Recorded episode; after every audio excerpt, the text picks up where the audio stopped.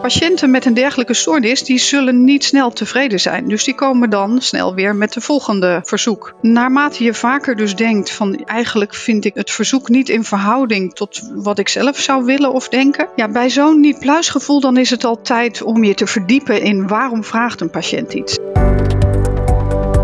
Je luistert naar NTVT Dentalk, de podcast van het Nederlands tijdschrift voor tandheelkunde. We gaan hier in gesprek met belangrijke experts, interessante onderzoekers en boeiende ervaringsdeskundigen. En misschien wel met jou.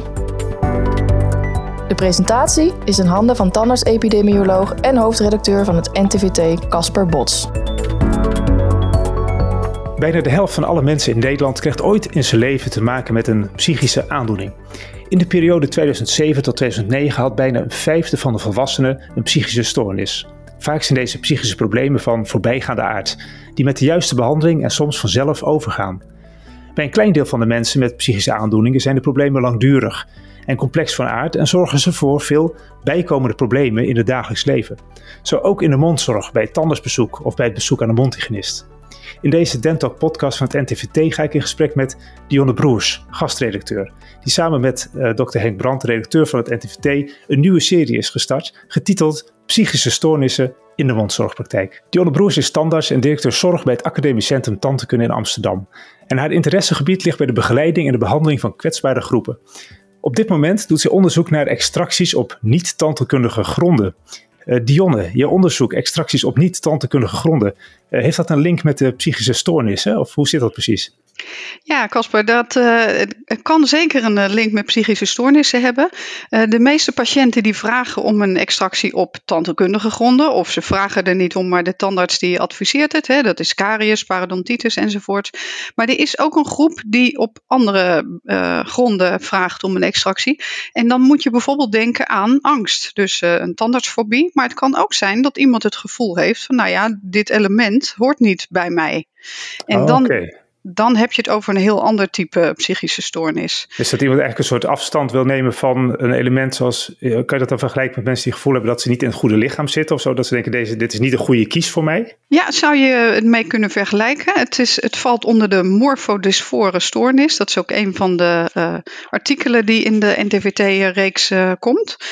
En uh, het kan ook zijn dat iemand gewoon het gevoel heeft van, nou ja, dit element is niet mooi genoeg. Hè? Het is eigenlijk nooit mooi genoeg. Dus uh, ik wil dat laten vervangen door een kunstgebit. Nou ja, de vraag is dan van hoe vaak komt dit nou voor dat mensen op niet-tandheelkundige gronden zo'n verzoek doen? En wat ik ook interessant vind om te onderzoeken is van hoe gaan tandartsen en kaakchirurgen hier dan mee om? Want het is nog een uh, ingewikkelde discussie. Oké, okay, en uh, wanneer kunnen we de uit, uh, uitkomsten van dat onderzoek ongeveer verwachten? Ja, dat is een goede vraag. Want door corona ligt de klinische studie op een aantal plaatsen een beetje stil. Of in ieder geval gaat hij wat langzamer dan verwacht. Maar ik hoop toch volgend jaar wel de eerste resultaten te kunnen opleveren. Oké, okay, nou, we zien er naar uit ook om daar iets over in het NTVT te lezen. Want dat komt u niet zo heel vaak voor, denk ik. Maar als het voorkomt, moet je wel erop bedacht zijn. Zeker. Ja. Oké. Okay. Um, Dionne, waarom is het tijd, waarom is nu tijd voor een serie over psychische stoornissen in het NTVT? Nou, waarom het uh, tijd is voor, voor zo'n serie, dat is uh, niet alleen omdat de stoornis vaak voorkomt, zoals je net al aangaf. Hè. Dus eigenlijk elke tandarts of mondhygiënist in Nederland, België, overal in de wereld heeft daarmee te maken. Dus uh, je komt altijd deze groep patiënten tegen. En Dionne, bedoel je dan deze groep, gewoon de groep mensen met een psychische stoornis, niet ja. over die dysmo dysmorf? Precies. En wat zijn de psychische stoornissen dan waar we mee te maken krijgen? Ja, dat zijn natuurlijk allerlei type stoornissen, maar de meest voorkomende stoornissen, dat is de groep uh, angststoornissen, stemmingstoornissen en de uh, mensen die uh, middelenstoornis hebben, hè, dus middelenmisbruik, verslaving.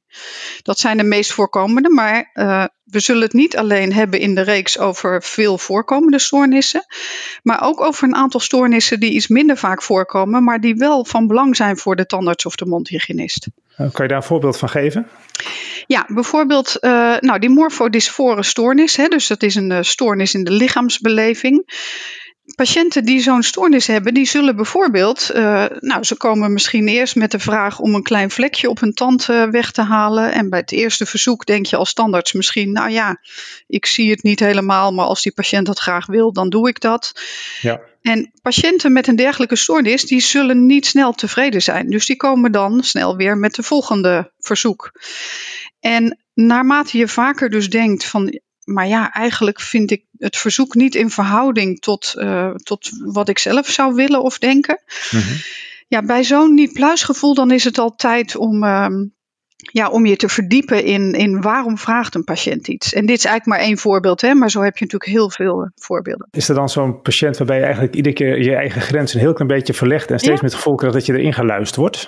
ja, ja, ja, Precies. Nou, en dan het woord ingeluisterd, dat klinkt alsof een patiënt dat, dat moedwillig doet. Hè? Maar het is natuurlijk uh, op grond van een stoornis dat iemand zo uh, handelt. Maar je krijgt wel langzamerhand steeds meer een niet-pluisgevoel. Van, goh, iemand zegt bijvoorbeeld dat hij zich enorm stoort aan een bepaalde tand die scheef staat. En je mhm. kijkt dan naar dat gebit en je denkt, ja, ik zie wel een hele lichte afwijking, maar om daar nou zo uh, verdrietig en, en uh, van te worden, dat kun je dan toch niet helemaal voorstellen. En dan zou het kunnen gaan om zo'n stoornis. Ja. Oké, je zegt nu inderdaad een paar keer psychische stoornis. Is er eigenlijk een verschil tussen een stoornis of een aandoening? Nou, dat is een term die veel uh, door elkaar gebruikt wordt. En uh, ja, het ligt er eigenlijk maar net aan welke deskundige je spreekt, of de voorkeur uitgaat naar stoornis of aandoening. In uh, de DSM-5, hè, dus dat is het, het handboek voor psychische stoornissen, daar wordt gesproken over stoornissen. Dus daarom hebben we het in de reeks ook over stoornissen. Oké, en over die DSM-5, daar is toch de laatste jaren ook weer een en ander in veranderd? Ja, klopt. Een paar jaar geleden. Wat, is, wat is het grote verschil of wat is de consequentie voor ons als mondzorgverlener daarvoor? Nou, de vraag is of het heel veel uh, consequenties voor mondzorgverleners heeft. Je ziet dat elke paar jaar dat de DSM uh, verandert. Hè. Het is al de zoveelste editie. En ja, het zijn, het, het zijn vaak hele lange, grote discussies die eraan vooraf gaan voordat er een andere indeling, tot een andere indeling besloten wordt. En er is overigens zelfs ook een stroming die zegt: ja, moeten we überhaupt wel zo vasthouden aan die DSM? Ja, want het zijn toch eigenlijk een soort klassificaties. Niet echt een diagnose, maar meer van, nou, dit past dan een beetje in deze groep of past meer in die groep. Klopt, klopt. Ja. En er is ook een groep die zegt van, ja, maar moeten we niet wat meer transdiagnostisch denken en niet mensen zo uh, in hokjes stoppen, want ze komen dan ook niet meer zo makkelijk uit die hokjes. Oké, en dat transdiagnostisch denken, dat is dus gewoon meer een soort pro, meer profielen beschrijven of Klopt, gewoon een ja, ander soort diagnostiek? Ja, ander soort diagnostiek, ja. Anderzijds kun je natuurlijk ook voorstellen dat als jij wel uh, klassificaties maakt, dat het ook wel houvast geeft. Hè? Want ja. ja, je kunt dingen dan makkelijker herkennen. Je weet dan ook wat makkelijker van ja, maar wat zou nou de beste aanpak uh, kunnen zijn bij deze patiënt? Ja, je ziet dat bijvoorbeeld bij autisme ook wel, toch? Dat is nu uh, volgens mij binnen het uh, autistisch spectrum, een autistisch, autistisch spectrumstoornis in plaats van het is klassiek autisme. Of, ja, of is, dat een ander, is dat een goed voorbeeld daarvan? Ja, is zeker een goed voorbeeld. Ja, ja dat is uh, een van de dingen die veranderd is in de loop van de tijd. Ja, klopt. Oké. Um, uh, hoe kunnen wij nou eigenlijk als mondzorgverlener, je zei net al een beetje van, je hebt het pluizen, niet pluisgevoel, dat is natuurlijk een beetje ja, wat, wat vager, uh, want dat is een gevoel en dat is bij iedereen weer verschillend. Maar hoe herkennen we psychische aandoeningen in de praktijk? Uh, want niet iedereen komt binnen met een, een button op van ik heb dit of dat. nee, want dat is dan de helft van de mensheid zo'n beetje. Ja, klopt. Ja, ja. Maar hoe herkennen we dat? Hoe kunnen we dat eruit verhalen? Ja, je kunt het op verschillende manieren eruit halen. Kijk, er is een groep patiënten die zal het toch uit zichzelf vertellen. En bijvoorbeeld als je oprecht geïnteresseerd in het begin van een contact aan de patiënt vraagt hoe gaat het met u? En je legt dan niet de, indruk op, de nadruk op hoe gaat het met uw gebit, maar hoe gaat het met u? Ja. Dan heb je al best kans dat iemand uit zichzelf gaat vertellen uh, als er sprake is van een, uh, een nieuwe of een uh, al langer bestaande psychische stoornis. Ehm, dat zou kunnen. Een een andere manier kan zijn dat je bijvoorbeeld in de medische anamnese bij de medicatie ziet dat iemand psychofarmaca gebruikt. Ja. Dat is altijd een goede aanleiding om uh, te vragen van, goh, ik zie dat u nou en dan noem maar iets uh, antidepressiva gebruikt of hè, dat, dat mhm. woord uh, zal de patiënt, het is misschien een ander woord, moet je gebruiken bij de ja. patiënt. Maar in ieder geval, je kunt op basis van de medicatie dan aan de patiënt vragen: Ik zie dit, wat is de reden dat u dat gebruikt? He, er is natuurlijk altijd een reden voor. En dan is er nog een, een, derde groep waarbij je het misschien niet in de medische anamnese ziet. En bijvoorbeeld omdat iemand zelf nog niet uh, hulp gezocht heeft voor een stoornis, dus ook nog geen uh, medicatie ervoor heeft, of ook geen therapie ervoor heeft. Ja. En dan zou je het natuurlijk kunnen zien in het gedrag. Oh, Oké, okay. dus dan, dan dat je dat, dat is een beetje een soort dat niet pluisgevoel. Of denk, wat is, wat is hier nou? Dit wijkt af van een gemiddelde patiënt. Ja. Het doet me een beetje denken aan, afgelopen week had ik een, een jongen van een jaar of 15, bij wie ik aan het praten was, iets wou uitleggen. En hij lag met zijn ogen dicht en hij reageerde eigenlijk helemaal niet op wat ik, uh, wat ik zei. Dus ik vroeg aan hem, hoor je wat ik zeg? Luister je? Kan je vertellen wat ik je net heb verteld? En hij reageerde er helemaal niet op. Toen een paar dagen later had ik zijn moeder in de, in de stoel en had het zo erover. Ik zei, ja, ik heb het over de mondgezondheid gehad, maar het landde niet helemaal. Toen zei ze, ja, je moet een beetje, hij is wel een beetje speciaal. Je moet wel een beetje rekening met hem houden, want hij uh, heeft uh, iets binnen het autistisch spectrum. Toen dacht ik, nou, tegen haar, dat is wel belangrijk als we dat weten, want dan kunnen we onze zorg daarop aanpassen. Is dat een voorbeeld van ja, hoe, hoe je dat dan toch uiteindelijk boven water moet krijgen? Of had ik dat ter sprake moeten brengen? Of heb ik, ja, doe, doe je het zo goed? Of wat? Hoe moet je daarbij omgaan? Ja, ik denk sowieso dat het een heel goed uh, voorbeeld is. Want uh, dit zijn de signalen waar je aan zou kunnen zien dat er iets aan de hand is. En dan hangt het een beetje van de situatie af of je dan op dat moment, hè, bijvoorbeeld je praat tegen de patiënt en je ziet dat hij zijn ogen dicht doet. En je denkt van, uh, ja, wat is dit? Je, je kunt ervoor kiezen om dat op dat moment uit te spreken en te zeggen: hé, hey, wat ja. gebeurt er? Ja, van ik zie dat je je ogen dicht doet. Kan je uitleggen waarom? Precies. En dat kun je aan de patiënt vragen. Als het jongere uh, kinderen zijn, dan zou je het aan de ouders kunnen vragen. Je kunt er ook voor kiezen om dat achteraf te doen. Hè? Als je denkt van, nou ja, dit is niet het moment, uh, dan zou je ook achteraf even of met de ouders kunnen napraten of nog even opbellen achteraf van, goh, ik zag dit en ik vraag me af, want ik zie dat normaal gesproken niet bij patiënten. Hè? Dat, dat is ja. dan ook weer het niet-pluisgevoel als het ware. Uh, weet u wat daar de reden van is? En dan komt de patiënt daar ook wel mee. Oké, okay, maar welke rol hebben wij dan eigenlijk uh, als, als standaards of als mondhygiënist bij het signaleren van die stoornis? Of moeten wij dan diagnostiek gaan bedrijven? Ja, dat is uh, goed dat je daarover uh, begint. Ik zou zeker geen psychische stoornis vaststellen als standaards of mondhygiënist. Want daar zijn we niet toe opgeleid. Dus daar moet je ook niet toe laten verleiden. Mm-hmm. het is natuurlijk wel zo dat als jij een niet-pluisgevoel hebt, hè, of je, je ziet signalen waarvan je denkt er zou wel iets aan de hand kunnen zijn, dan is dat wel een aanleiding om erover te spreken En als iemand zelf nog niet bekend is met een psychische stoornis, dan zou je wel op basis van de klachten die je, die je signaleert of die de patiënt aanbrengt, zou je kunnen zeggen van goh, zou het niet goed zijn om dat eens te laten onderzoeken? Wat u, hè, dat heeft u, je kunt ook vragen eerst of iemand er last van heeft. Hè? En als iemand dan zegt ja, ik heb er uh, op school of in mijn werk of in mijn relaties heb ik er ook last van. Want dat zijn meestal de dingen die iemand dan noemt. Dan, dan is dat een soort opstapje naar een gesprek over. Nou ja, zou het niet een idee zijn om daar uh, professionele hulp voor te zoeken? Ja, dan heb je het ligt ook meer bij de patiënt zelf. Dan dat jij gaat zeggen van, oh, je moet echt hier hulp voor gaan zoeken, want het gaat niet goed. Ja, Zo. precies, precies. Ja. ja. En dat is niet aan ons, maar je kunt iemand wel motiveren. En dan vervolgens die professionele hulp, die ga je niet zelf regelen als standaards. Maar je kunt iemand wel naar de huisarts verwijzen met de vraag om dat te gaan organiseren. Ja, dus, dus je, het begint eigenlijk met oprechte interesse voor de patiënt echt, en doorvragen. Dan de, de, als iets uit de anamnese naar voren komt, uh, uh, om dat dan ook te sprake te brengen. En bijzonder gedrag afwijkend van een gemiddelde norm. Dus uh, iedereen heeft natuurlijk wel eens afwijkend gedrag. We hebben, kennen allemaal ons eigen afwijkende Zeker? gedrag. Ja, ja. Maar als het echt, echt heel erg afwijkt, dan kan er sprake van Waar krijgen we nou denk je het meest mee te maken als uh, mondzorgverlener? Met wat voor type uh, stoornis of gevolgen van een stoornis? Dat kan natuurlijk ook, hè? Ja, precies. Nou, als je kijkt naar de prevalentie, hè, dan, dan komen de angststoornissen, stemmingstoornissen en het uh, middelengebruik, middelenmisbruik moet ik zeggen, die komen ongeveer evenveel voor. Hè? Dus ongeveer 20% van de mensen die uh, heeft in zijn leven te doen uh, te maken met één van die drie stoornissen of groepen van stoornissen. Dus dat zijn de meest voorkomende. Dus de kans is ook het grootst dat onze patiëntengroep daarmee uh, te maken heeft op een of andere manier. Ja, we gingen trouwens over die stemmingstoornissen. Er komt ook nog een, een webinar in, het, in 2021. Ja. Met ja. een collega van je. Ja, dat is een, een interessante onderwerp en een interessante collega. Dus daar zou ik zeker uh, adviseren om, om deel te nemen. Want, want hij zal daar ook iets over vertellen, over uh, nou ja, wat nou het gevolg daarvan is.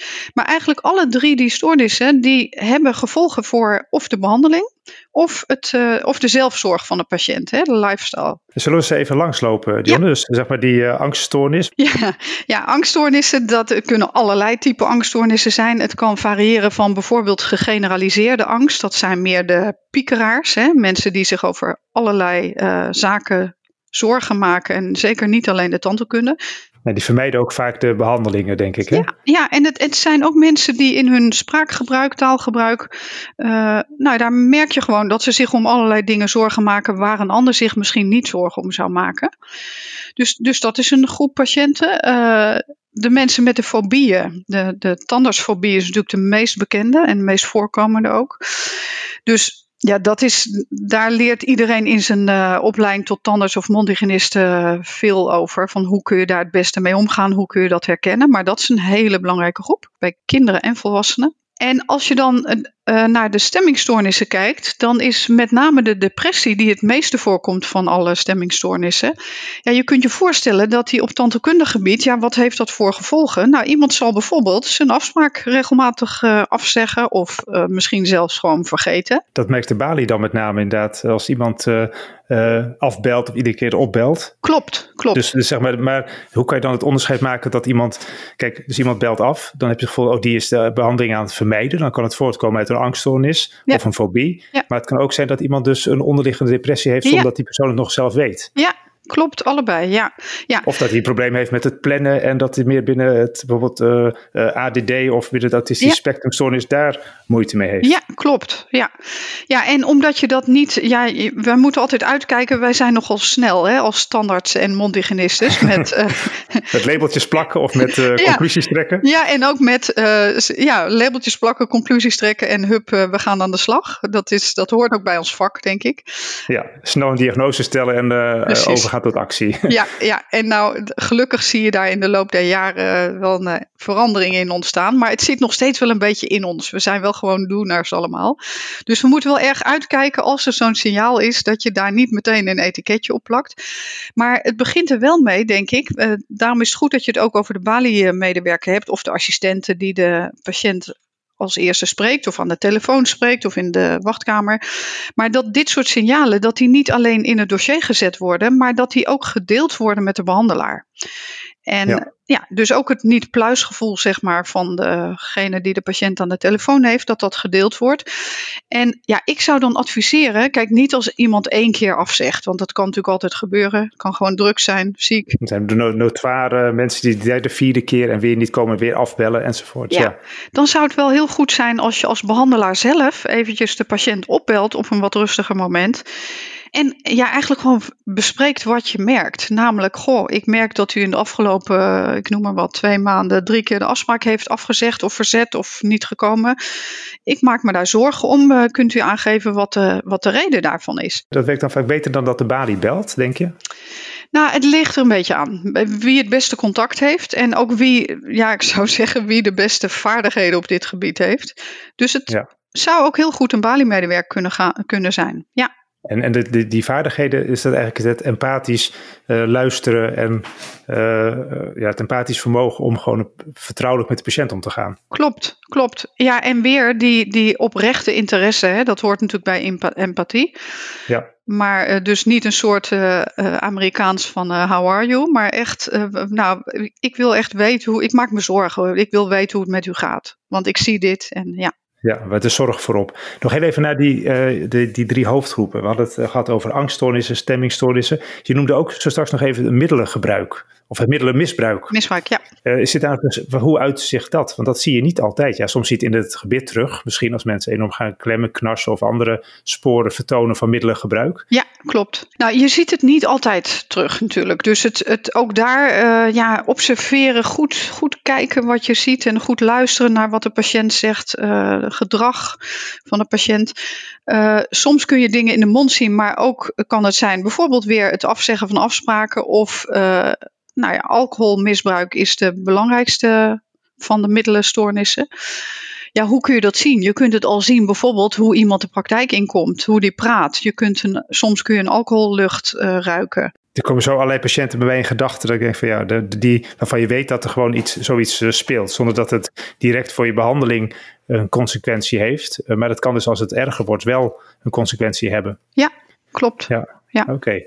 Um, ja, dus eigenlijk zou je kunnen zeggen dat we toch wel uh, heel vaak mee te maken krijgen. Als uh, dus de helft van de Nederlanders daar in zijn leven een keer mee te maken krijgt met een, een psychische stoornis. ook al is het dan tijdelijk van aard. Dus dat we dus alert moeten, moeten zijn. En het, dus je moet natuurlijk op heel veel dingen letten hè, als mondzorgverlener. Dus ehm, zijn er nou een soort, echt een soort ja, top drie van dingen ehm, dat je echt zegt van nou, als je daarop let, dan zit je al, dan, dan waar we echt morgen gelijk wat, uh, wat mee kunnen. Je noemt al het niet pluisgevoel, uh, heb je genoemd, het afzeggen van afspraken. Hoe zit het eigenlijk met het, uh, um, soms heb je ook wel eens, stop je heel veel energie om iemand te laten poetsen. En dan slaat het ook niet aan. Kunnen we daar ook nog wat mee?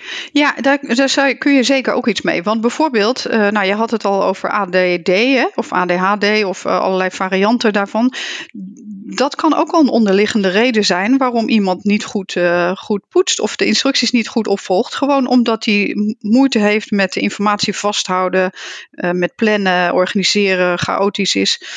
En dus dat is ook al een, uh, een aandachtspunt. En hoe kunnen we zo iemand dan het beste helpen?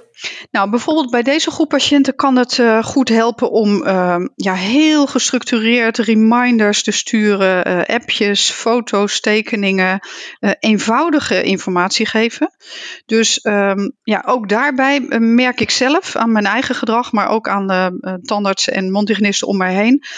Ja, wij zien bijvoorbeeld plak en wij denken van, oh, dat moet weg. Dus dan gaan we meteen drie instructies geven. Hè? Dus de patiënt die moet anders poetsen, moet uh, tandenstokers gebruiken. Hij moet ook nog een uh, bepaalde maat ragen gebruiken. Misschien moet hij ook nog flossen, of nou niet flossen, een uh, spoeling, mondspoeling gebruiken. Ja, flossen is van vroeger. Hè? ik wil zeggen, ik zei ja. flossen, maar ik bedoelde spoelen. Nee, internetaal reinigen. Ja, dus je, krijgt, je geeft dus heel veel informatie zo'n eerste keer. En dat werkt niet bij, nou dat werkt bij heel veel patiënten niet, maar zeker niet bij deze groep. Dus dus begin klein en, en uh, monitor dat goed.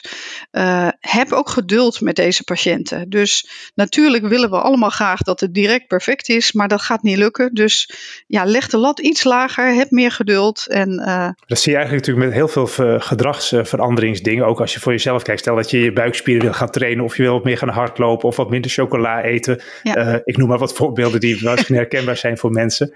Dat je het met kleine stapjes moet doen. Maar dat geldt dus hierbij ook. Ja, ja. ja. ja, en beloon ook hetgeen dat goed gaat. Hè? Wij, uh, we willen heel graag uh, natuurlijk nog beter en nog beter, maar zie ook wat er goed gaat en, en complimenteer een patiënt daarmee. Dat werkt ook uh, uiteraard heel goed. Ja, ja precies. Ik zal nog één dingetje aan even wat je zo straks zei. We hadden, toen we het even over de angststoornissen hadden. Ja. Toen ging het toen specifiek, het ging natuurlijk ook onder andere over fobieën, maar toen noemde je heel specifiek ook kinderen bij angststoornissen. Ja. Toen moest ik nog even denken aan dat je heel soms heb je kinderen uh, die natuurlijk als een soort onbeschreven blad in de praktijk komen, ja. die helemaal geen behandelervaring hebben en die toch al uh, angstig zijn. Ja. Um, zonder dat ze daar heel duidelijke aanleiding voor is. Ja. Um, is daar, moet je, wat, wat, moet je daar dan uh, mee doen? Want je gaat natuurlijk zoveel mogelijk tell, show, do, stap voor stap dat proberen op te bouwen. Ja. maar kan je dan eigenlijk al zeggen van hé, hey, hier is toch iets anders aan de hand? Want, of moet je dat gewoon zo blijven proberen? Ja, nou, dat is goed, goed dat je het zegt. Want uh, kijk, het zou kunnen zijn dat er iets anders aan de hand is, maar het hoeft ook niet. Hè? Want er zijn ook gewoon kinderen die in aanleg wat angstiger zijn. Waarmee ik wil zeggen, ze hebben gewoon een soort kwetsbaarheid of gevoeligheid voor het uh, opdoen van angst. Uh, ja, hoe kom je daar weer achter? Ik zou zeggen door weer in gesprek te gaan. Dus door aan de ouders, zijn dat dan bij kinderen, of aan het kind zelf. Maar eens even te vragen hoe dat nou met andere dingen ging. Hè, hoe ging dat met uh, zwemles, met kapper, met nagels knippen? Dat zijn bekende voorbeelden bij kleine kinderen. En als het zeg maar een algemeen kwetsbaarder kind is qua angst, ja, dan is meestal de, de aanpak um, ja, toch gewoon, tussen aanleidingstekens, gewoon de tell show do. Uh, maar wel met iets meer geduld nog, wat vaker herhalen, niet te snel willen gaan. Uh, dan zit je in nog een relatief normaal spectrum, zeg maar.